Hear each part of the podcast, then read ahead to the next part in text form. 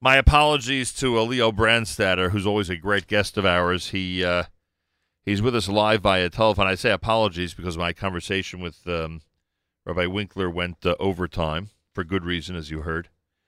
Uh, Leo Brandstatter is executive director of the New York office of the Jerusalem Institute for the Blind, and they have an event coming up this weekend, which we will tell you about.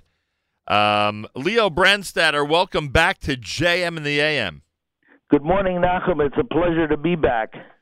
I appreciate that. Your organization, uh, you know, th- there are a lot of people in this audience who do not know of it and do not know of its work. And the last time you were on, you gave us such an amazing description of what's done on a regular basis there uh, in Israel.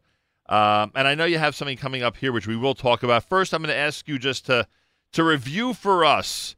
Give us the uh, give us the um, a summary of the work that the Jerusalem Institute for the Blind is doing on a regular basis.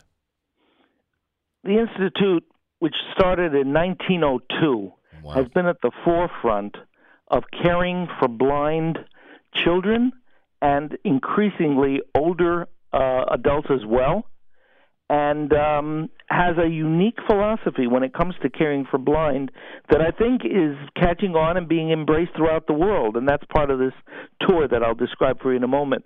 But it boils down to we do not accept the fact that blind people have to be dependent.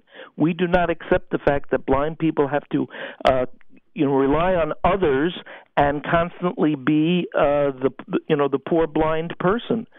Blind people have so much to offer, have so much of an opportunity to compensate, and the goal of the Jerusalem Jew, Jewish Institute for the Blind. We call ourselves the Jerusalem Institute here in the states, right. but the Jewish Institute for the Blind in Yerushalayim, their goal is to make sure that um, the blind do uh, not stand there wait for others to assist them, but look for ways to assist others. By the way, and here's the uh, info I wanted to uh, and I and I want to tell our audience about those who are in the Teaneck area this coming Shabbat the entire Teaneck community is invited to join the Jerusalem Institute for the Blind at a special JIB Shalosh Sudot.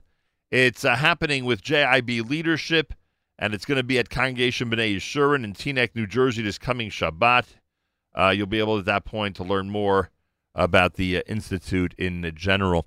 Um, why is it that I'm not surprised that that in Israel they make this effort to make sure that instead of the uh, th- those who are uh, who are blind needing assistance from others, uh, those who are blind can be as independent as possible. Why does it seem to me that that is a unique attitude for Israelis and Jerusalemites? Well, it's time that the Jewish world accepted it not as an Israeli attitude, but as a Jewish attitude. Um, we are no longer the, the Jew in the corner. We are caring for ourselves, and part of caring for yourselves is it boils down to being uh, cognizant of others' problems right. and dealing with them. It's one world. We're all united. It's pretty amazing, and uh, well, it's not just that. I think there's also a a, a, an amazing positive attitude that even one with a disability, that even one with you know a severe disability, what we what we would consider one, um, can be as independent as possible and can work to be as independent as possible. And I would guess that your staff and the people that are there at JIB, uh, I, I guess they're always working toward that goal, right? They are indeed. In fact, speaking of the staff, management in particular, we've had a recent change in management, and um, the three who head the organization now, Shabi Deutsch, Rachel Skrobish, and Menucha Trop, who um, are the executive director, uh, uh, deputy director, and principal of the school, are all here on a professional tour, which begins today, as a matter of fact, in Canada. And we, in their American arm, are, are with them on this. And uh, we, they will be visiting the premier uh, organizations who care for the blind, both in Canada and in the States. The goal being to create relationships, to share information and approaches. And what's wonderful to me is the fact that little Israel stands shoulder to shoulder with the giants of the world when it comes to caring for the disadvantaged.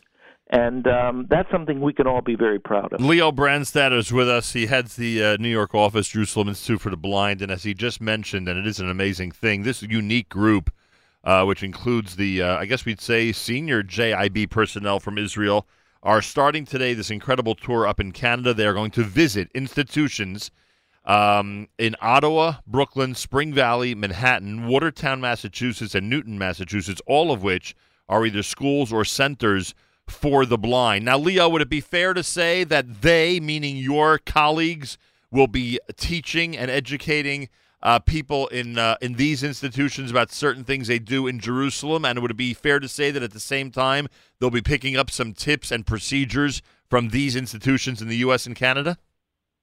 I think all of that is correct. I wouldn't view it as teaching. I would view it as colleagues sharing information right. and working together to develop a state of the art approach that all centers of the world can embrace and can use to the benefit of the blind. All right. Uh, what's the schedule, or I should say better, uh, I should say it better. What is the uh, program for Seudat Shlishit this coming Shabbat at Congregation B'nai Yeshurun in Teaneck, New Jersey? There are a lot of people in this audience that have the potential to visit during that time and to gain from that session. What will happen once they attend?